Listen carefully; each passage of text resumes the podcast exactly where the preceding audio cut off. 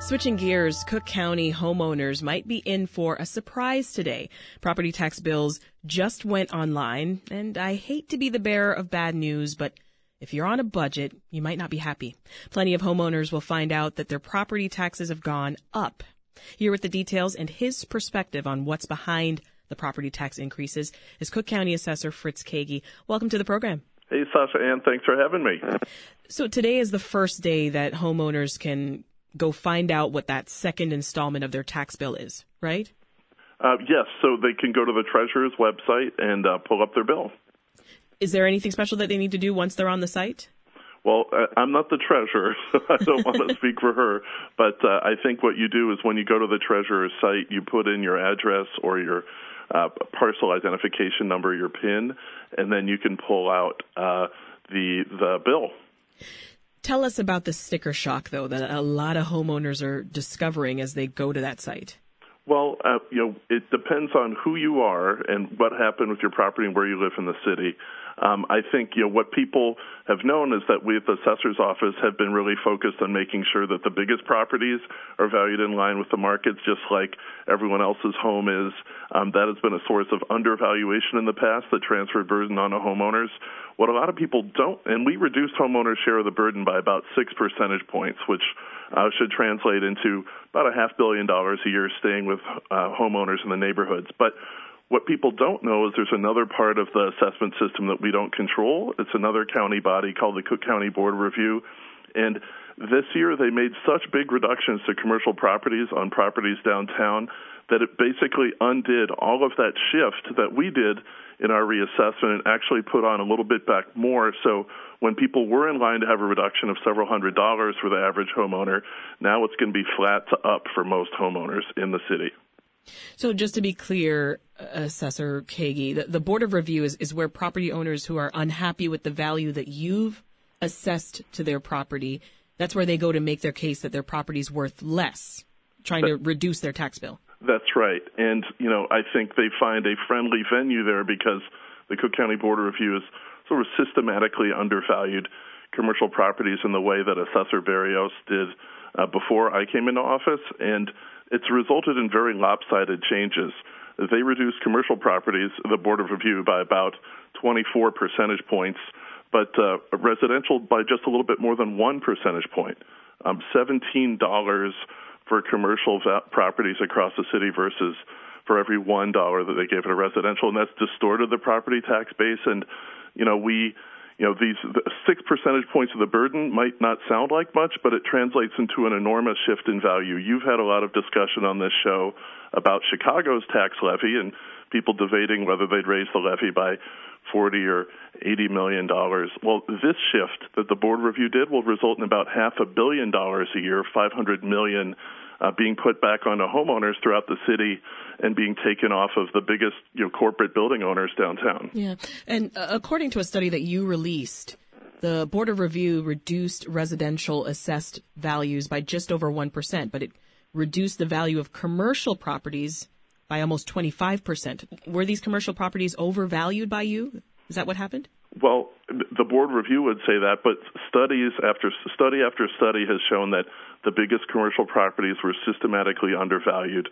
Not only coming into this reassessment, but coming into when when we came to office in 2018. This, after all, was our first reassessment uh, in our term of the city of Chicago, um, and third parties like Crain Chicago Business, they took a real deep dive into our valuation of downtown Chicago last year, and they pronounced them the most accurate that they'd ever been. They pronounced our own values as actually conservative because we took into account the effect of COVID. But the board review has really cut these values so much, well beyond what they sell for in the market, well beyond what these buildings are telling their lenders that they're worth. Um, and so they need, I think they need to explain what they've done, explain their methodology, because it's resulted in a very big shift in wealth and uh, and burden uh, back onto homeowners. Now, the spokesman for the Board of Review says that your office continues to make numerous and significant errors in property assessment. What's your response to that? Well, uh, if you look at a third party study by the gold standard in our field, the International Association of Assessing Officers, it's shown you know the, the values that we put into place have been much more accurate in the past. Actually, the the first time that they were within uh, industry standards for accuracy and equity, third party experts like Crain Chicago Business did the same thing. And we are very open about how we come up with these values. We post how we came up with the value for every single building. You know, we don't see that same kind of transparency from the board, and they're reducing values well well below what building owners uh, say that they're worth to their own lenders, well below the values that what they're selling for. So um, that method that they're talking about has result is the same bias method that was used by the Berrios administration that people so um, you know in, so emphatically rejected uh, when they brought our administration in. So just so we're clear, when commercial property owners get their taxes reduced, that leaves homeowners to pick up the bill because yes. the same amount of revenue still needs to be collected. Right. Assessments are basically the way we, all of us who live in Chicago, divide up the dinner tab at the end of our meal. The dinner tab is this levy which pays for the operation of our city, for our schools, for all the different things. And it's a fixed amount of money. It's about seven and a half billion dollars. And that doesn't change no matter what assessments are through across the city. We use assessments to divide up that bill. Each person's we use assessments by estimating market values, and then each person's share of assessed value in the city becomes their share of that bill. So if you have the biggest building owners having their assessments dramatically reduced, it shifts everyone else's share of the bill to be greater, whether you're a small business, whether you're a homeowner. Um, and as a result, we find that you know, some of the biggest building owners in the world who are prospering, many of them in the wake of COVID, things like people own things like data centers or apartments where rents are skyrocketing and uh, vacancy rates are at all time low, they're getting big cuts, whereas homeowners and small businesses have to pick up that tab and assume a greater share of that burden. So a lot of par- a lot of property owners have been uh, complaining about the months long delay in getting their tax bills. They're due to be in the mail by December 1st right? Uh, well, yes, you can talk to the treasurer. The treasurer sends the bills out, and right. uh, they're likely to be sent out. They're being posted online this week, and or maybe they are, have already been posted, and they will be put in the mail by the end of the month. We understand. So, what was behind this delay? So there, there are a couple different things. We replaced uh, a 41 year old computer system that has been at the heart of the property tax system in this county uh, in uh, in over two years. In 2020 in 2021. Um, and what that did is that means that now we can uh, replace a system that's catastrophically old and risky, and the county paid for it in 2015 and now get that value. We replaced it over the course of several months, but then what happened was the Cook County Board Review was not prepared to switch over their technology. They insisted that all data that we send uh, to them be done on the old mainframe, so we had to convert data back from the new system onto this mainframe for their convenience, and that caused additional delay. And I, I can only note that one of the commissioners, uh, one of the chiefs of staff for one of the commissioners who was actually running against me against assessor, so no friend of mine, he said that the board review had intentionally slowed things down to create confusion about this process. Yeah, um, a statement from the Board of Review spokesperson points the finger at your office for this delay, actually, and they said, quote, Last year, Assessor Kaegi fell behind in his work and is once again behind schedule this year.